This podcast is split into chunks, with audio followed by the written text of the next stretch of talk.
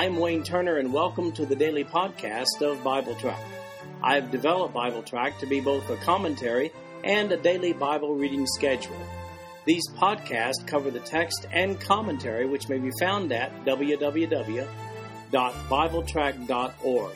So, for those who have a busy schedule but do have time to listen to the Bible being read, this podcast is for you. At the end of one year, you will have gone completely through the Bible. Today we'll be reading Deuteronomy chapters 21 through 23. In the first nine verses of chapter 21, we find another heifer, but this time the heifer is being sacrificed for an unresolved murder. Verse 1 If one be found slain in the land which the Lord thy God giveth thee to possess it, lying in the field, and it be not known who hath slain him, then thy elders and thy judges shall come forth, and they shall measure into the cities which are round about him that is slain and it shall be that the city which is next unto the slain man, even the elders of that city, shall take an heifer, which hath not been wrought with, and which hath not drawn in the yoke. And the elders of that city shall bring down the heifer into a rough valley, which is neither eared nor sown, and shall strike off the heifer's neck there in the valley. And the priest, the son of Levi, shall come near, for them the Lord thy God hath chosen to minister unto him, and to bless in the name of the Lord and by their words shall every controversy and every stroke be tried. And all the elders of the city that are next unto the slain man shall wash their hands over the heifer that is beheaded in the valley. And they shall answer and say, Our hands have not shed this blood, neither have our eyes seen it. Be merciful, O Lord, unto thy people Israel, whom thou hast redeemed, and lay not innocent blood unto thy people of Israel's charge, and the blood shall be forgiven them so shalt thou put away the guilt of innocent blood from among you, when thou shalt do that which is right in the sight of the Lord. Well, we saw a ritual involving a red heifer back in Numbers chapter 19, but that one was for the ceremonial cleansing of those who had touched dead bodies. This is a heifer, but not necessarily red. When a slain body is discovered, the elders of the city closest to the location of the body are obligated to bring a specially qualified heifer to the site and slay it there with the priest by breaking her neck and offering a prayer that the blood of the slain one be not charged to the innocent people of Israel. In verses 10 through 14, we find what a way to land a wife. Verse 10 When thou goest forth to war against thine enemies, and the Lord thy God hath delivered them into thine hands, and thou hast taken them captive, and seest among the captives a beautiful woman, and hast a desire unto her, that thou wouldest have her to thy wife. Then thou shalt bring her home to thine house, and she shall shave her head and pare her nails. And she shall put the raiment of her captivity from off her, and shall remain in thine house, and bewail her father and her mother a full month. And after that thou shalt go in unto her, and be her husband, and she shall be thy wife. And it shall be, if thou have no delight in her, then thou shalt let her go whither she will but thou shalt not sell her at all for money. Thou shalt not make merchandise of her, because thou hast humbled her. Well, now here's an interesting law. She's a prisoner of war, and now you decided you want to marry her. According to this provision of the law, she may be taken as a wife by the Hebrew captor after she's given a full month to mourn the loss of her family. At that point, she shaves her head and pares her nails to indicate a new life as a Hebrew wife. Notice the disposition of this woman if the Hebrew husband tires of her. Before marriage as a slave, she could have been sold. But after marriage, she must be given her freedom to go wherever she pleases. Of course, she has no family to which she may return. In verses 15 through 17, we find that a disenfranchised elder son, he catches a break.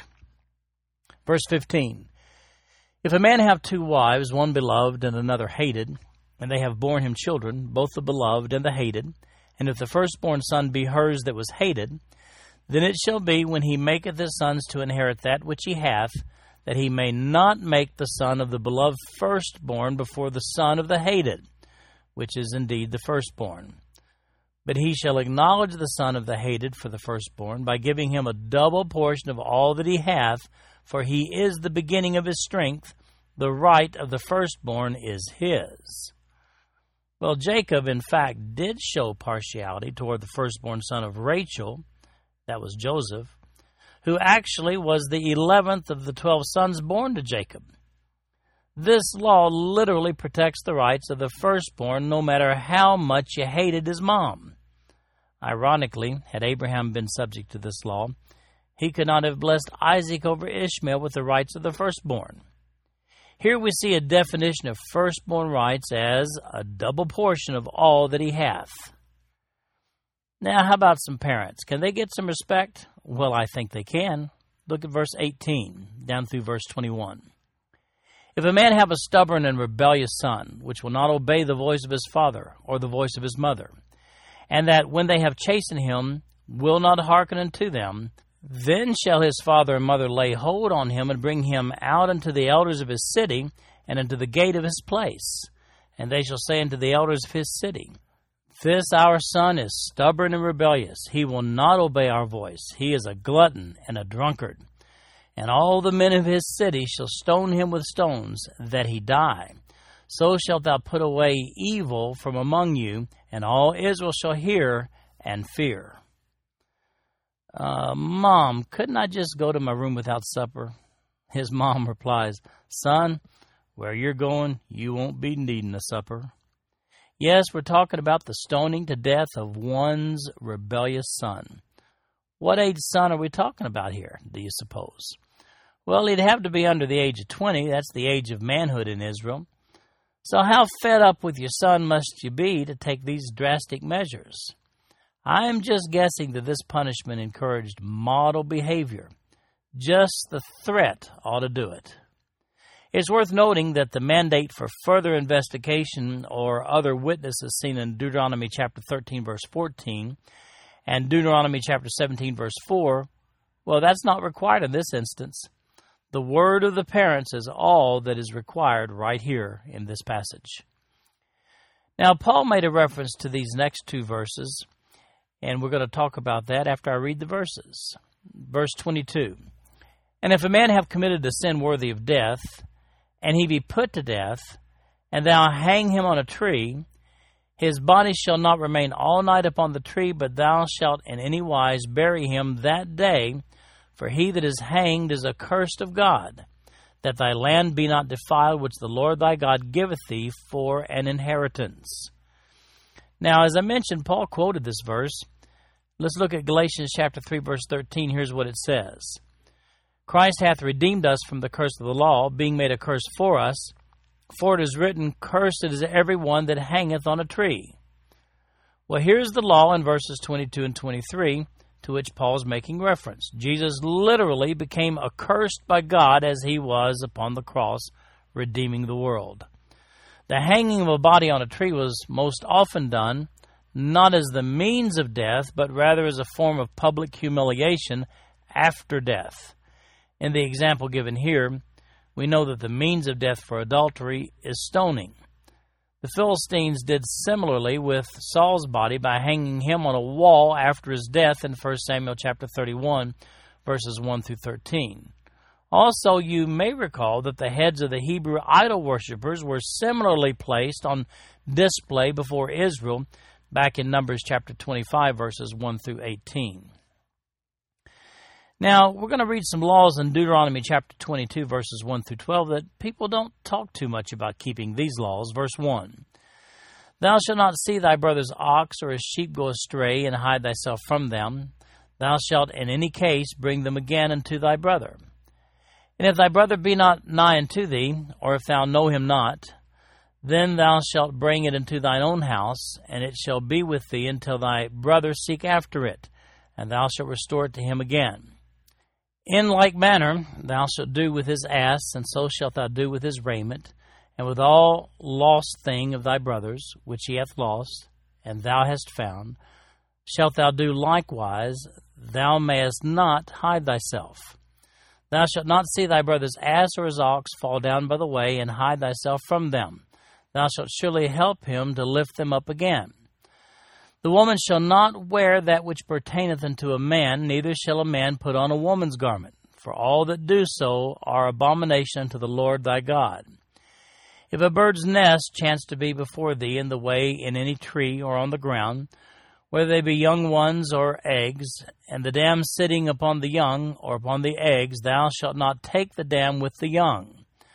But thou shalt in any wise let the dam go, and take the young to thee, that it may be well with thee, and that thou mayest prolong thy days. When thou buildest a new house, then thou shalt make a battlement for thy roof, that thou bring not blood upon thine house, if any man fall from thence. Thou shalt not sow thy vineyard with divers seeds, lest the fruit of thy seed which thou hast sown, and the fruit of the vineyard be defiled. Thou shalt not plow with an ox and an ass together. Thou shalt not wear a garment of divers sorts, as of woolen and linen together. Thou shalt make thee fringes upon the four quarters of thy vesture, wherewith thou coverest thyself. Now, I still find it interesting that many Christians want to enforce on others the Mosaic laws they like and disregard the rest of the laws, the ones they don't like. Now, here are a group of laws that are obviously culturally motivated, dealing with lost property, transvestitism, and treatment of birds' nests, building codes, and forbidden pairings. For people who maintain that believers today are responsible for keeping all the Old Testament laws, they just haven't spent much time reading the Old Testament now, have they? Now, the laws found here govern the following they govern the lending assistance to a fellow Hebrew with regard to his cattle in verses 1 through 4. No cross dressing in verse 5. Apparently, that was to combat a form of sexual deviation in that day.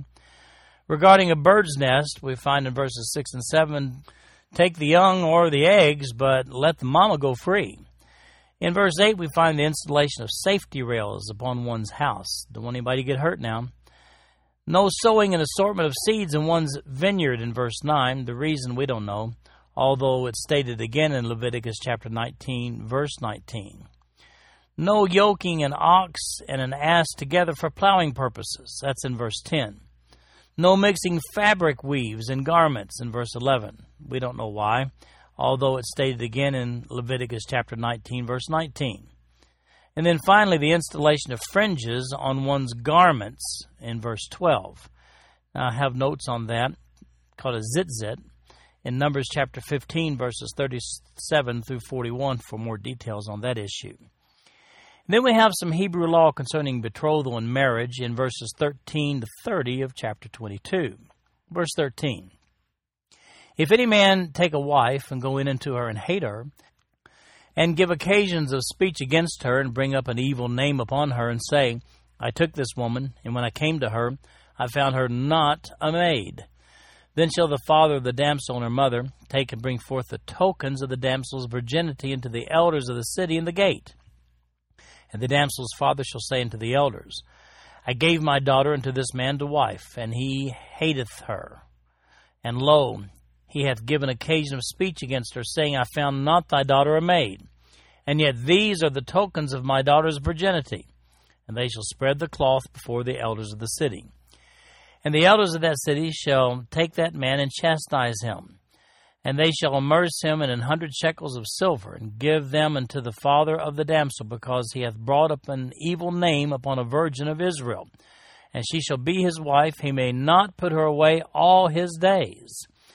But if this thing be true, and the tokens of virginity be not found for the damsel, then they shall bring out the damsel to the door of her father's house, and the men of her city shall stone her with stones that she die, because she hath wrought folly in Israel to play the whore in her father's house so shalt thou put evil away from among you.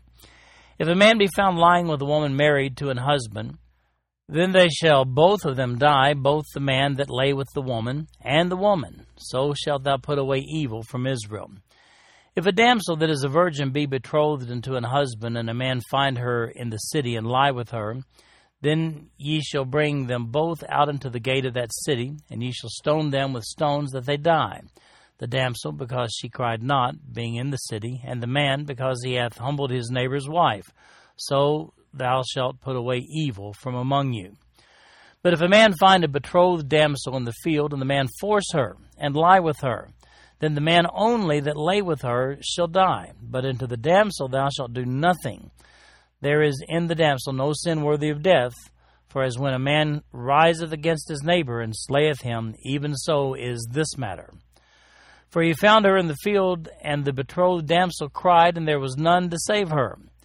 If a man find a damsel that is a virgin, which is not betrothed, and lay hold on her, and lie with her, and they be found, then the man that lay with her shall give unto the damsel's father fifty shekels of silver, and she shall be his wife, because he hath humbled her.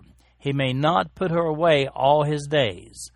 A man shall not take his father's wife, nor discover his father's skirt. Well, Israel observed the practice of legally binding periods of betrothals. Some period of time later, apparently uh, typically a year or so, the marriage would follow. This betrothal doesn't compare very well to our modern practice of a marriage engagement or of the wedding ceremony. The betrothal was a legally binding agreement between the father and the groom. This usually took place a year or more before the marriage. From the time of betrothal, the woman was regarded by everyone as the lawful wife of the man to whom she was betrothed. We see that in Deuteronomy chapter 28, verse 30, and Judges chapter 14, verse 2 and verse 8, and again in Matthew chapter 1, verses 18 to 21.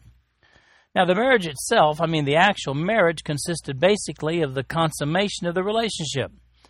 Now, here's the unusual part Immediately after the first night for the newlyweds, the parents of the bride would strip the bed and hold in storage the bed sheet for future reference. All right, now listen to this closely. If the new husband ever called into question the virginity of the bride prior to that night, the stained bed sheet served as evidence before the elders of the city. A false accusation by the husband resulted in a stiff fine and he relinquished his right to ever divorce her. However, if her virginity previous to her wedding night could not be proved, then she was stoned to death. Verses 22 to 30 give us a view of the emphasis placed upon a Hebrew woman's virginity as well as the standing of their women in that society. Her virginity is treated more as the property of her father or husband rather than her own. You'll notice in verses 23 and 24 that a man betrothed to a woman is called her husband. We then see some special conditions listed with regard to whom gets stoned in the cases of adultery in verses 21 through 30. You'll notice that stoning was the associated punishment for adultery in these cases when the woman was the wife or betrothed of another, but not otherwise. If the woman was not committed to another man, the penalty was not death unless she entered a marriage under the pretense of being a virgin, and it was discovered not to be so. The prohibition of verse 30 is most likely a reference to not to one's own mother, but rather to another one of the father's wives. You'll recall that Reuben took advantage of Jacob's wife Bilhah in Genesis chapter 35 verse 22, for which he was told in the final blessings in Genesis chapter 49, verses 3 and 4 by Jacob at his death, Thou shalt not excel. In chapter 23, we begin a passage that talks about self mutilators in verse 1. He that is wounded in the stones or hath his privy member cut off shall not enter into the congregation of the Lord. A bastard shall not enter into the congregation of the Lord, even to his tenth generation shall he not enter into the congregation of the Lord. A phrase is used three times in the first three verses, and here it is shall not enter into the congregation of the Lord. That exact terminology is restricted in the Old Testament to these three verses. We don't know exactly what is meant by that phrase. Most do not feel that's a reference to dwelling among the Israelites, although some have suggested that it means precisely that. Most agree that this phrase does indeed restrict one's participation in Israel's environment in matters such as serving in the military and religious activities. It's impossible to know for certain, but verse 1 probably speaks of intentional actions emulating the self abusive customs of the heathen people around them. Illegitimate children, referenced in verse 2, would have probably been those who were born, not necessarily conceived, but born without a father and a mother. The tenth generation rule was probably used to emphasize that God detests this practice to the point that you'll never have an esteemed place within Israel.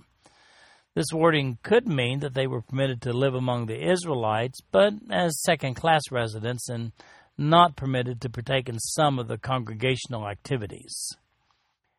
Then we have the treatment of Ammonites and Moabites in verses 3 through 8 of chapter 23. Verse 3 An Ammonite or a Moabite shall not enter into the congregation of the Lord, even to their tenth generation shall they not enter into the congregation of the Lord forever. Because they met you not with bread and with water in the way when you came forth out of Egypt, and because they hired against thee Balaam the son of Beor of Pethor of Mesopotamia to curse thee.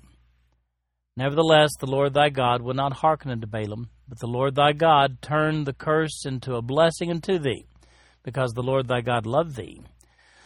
Thou shalt not seek their peace, nor their prosperity all thy days forever. Thou shalt not abhor an Edomite, for he is thy brother. Thou shalt not abhor an Egyptian, because thou wast a stranger in his land. The children that are begotten of them shall enter into the congregation of the Lord in their third generation. Well, they should have been more helpful, no, like the Edomites were and the Egyptians. We saw that the Canaanites weren't welcome to live among the Hebrews at all, but those outside Canaan, they were. However, here's an exception from among the Ammonites and Moabites, as we see in verse 3. It says, An Ammonite or a Moabite shall not enter into the congregation of the Lord. Even to their tenth generation shall they not enter into the congregation of the Lord forever. It was because of that Balaam incident back in Numbers chapter 22, which actually unfolded in chapters 23, 24, and 25, and we see it again in Numbers chapter 31.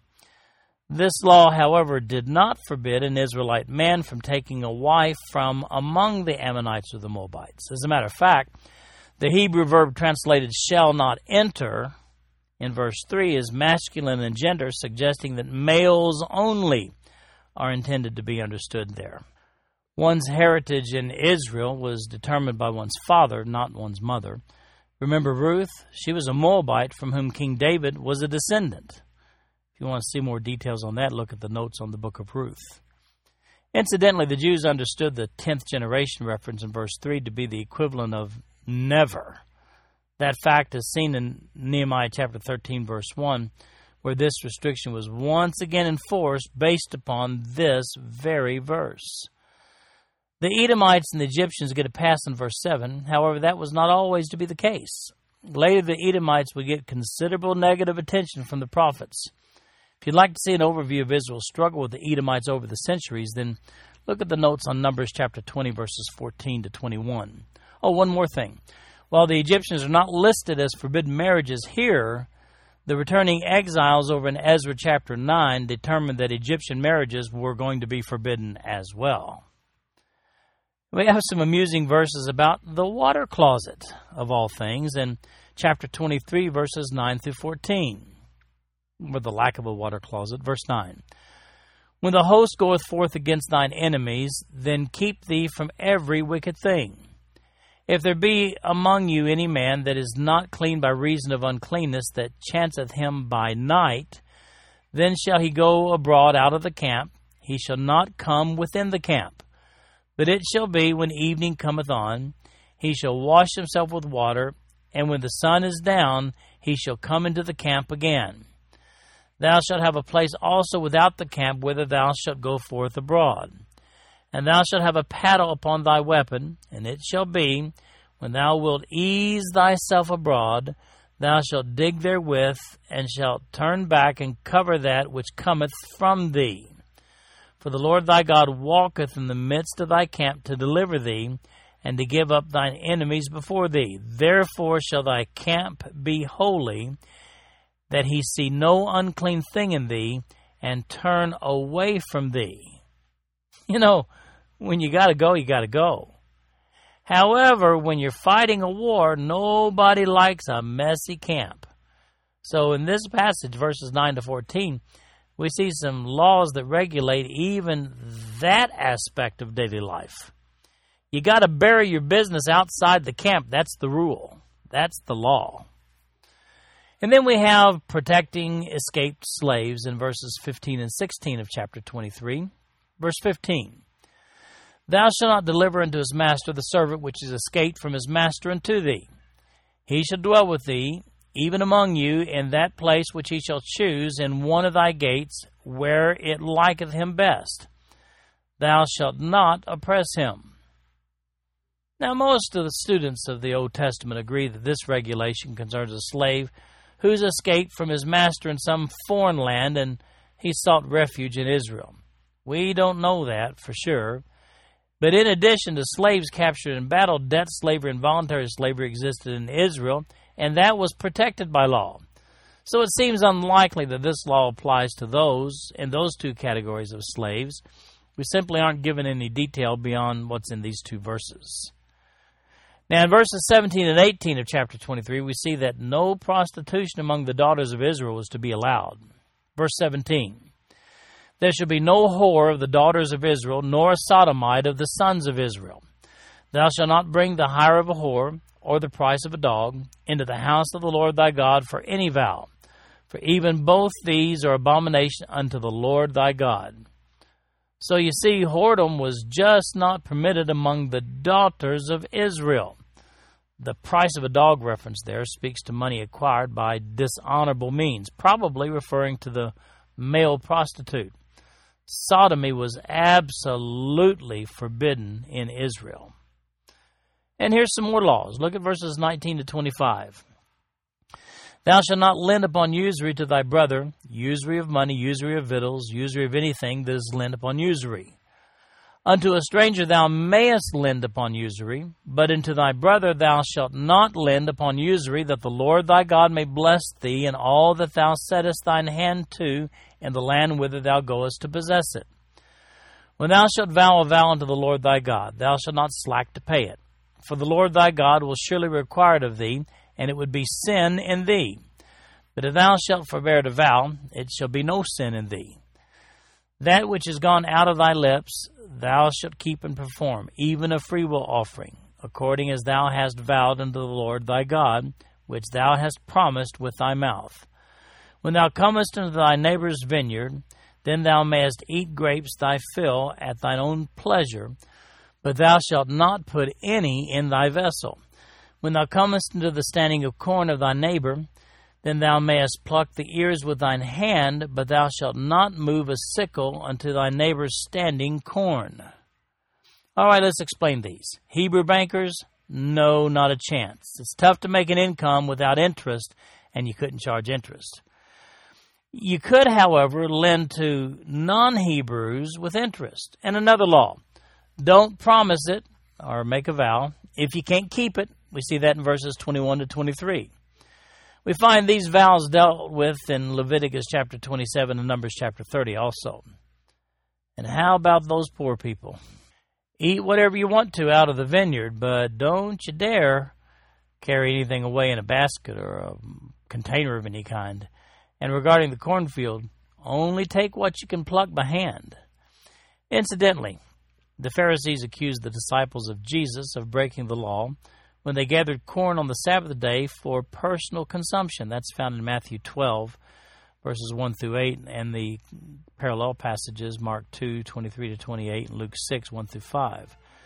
They accused, these Pharisees accused the disciples of reaping corn on the Sabbath day. Well, we see from this passage of Scripture that doing so in the field itself was simply feeding oneself. It wasn't reaping at all. This concludes our podcast for today. I'm Wayne Turner, and if you'd like to read along with our commentary online, go to www.bibletrack.org. Thank you for listening in today. The background music for these podcasts is an original composition written by the music director of Faith Bible Church, Paul Walker.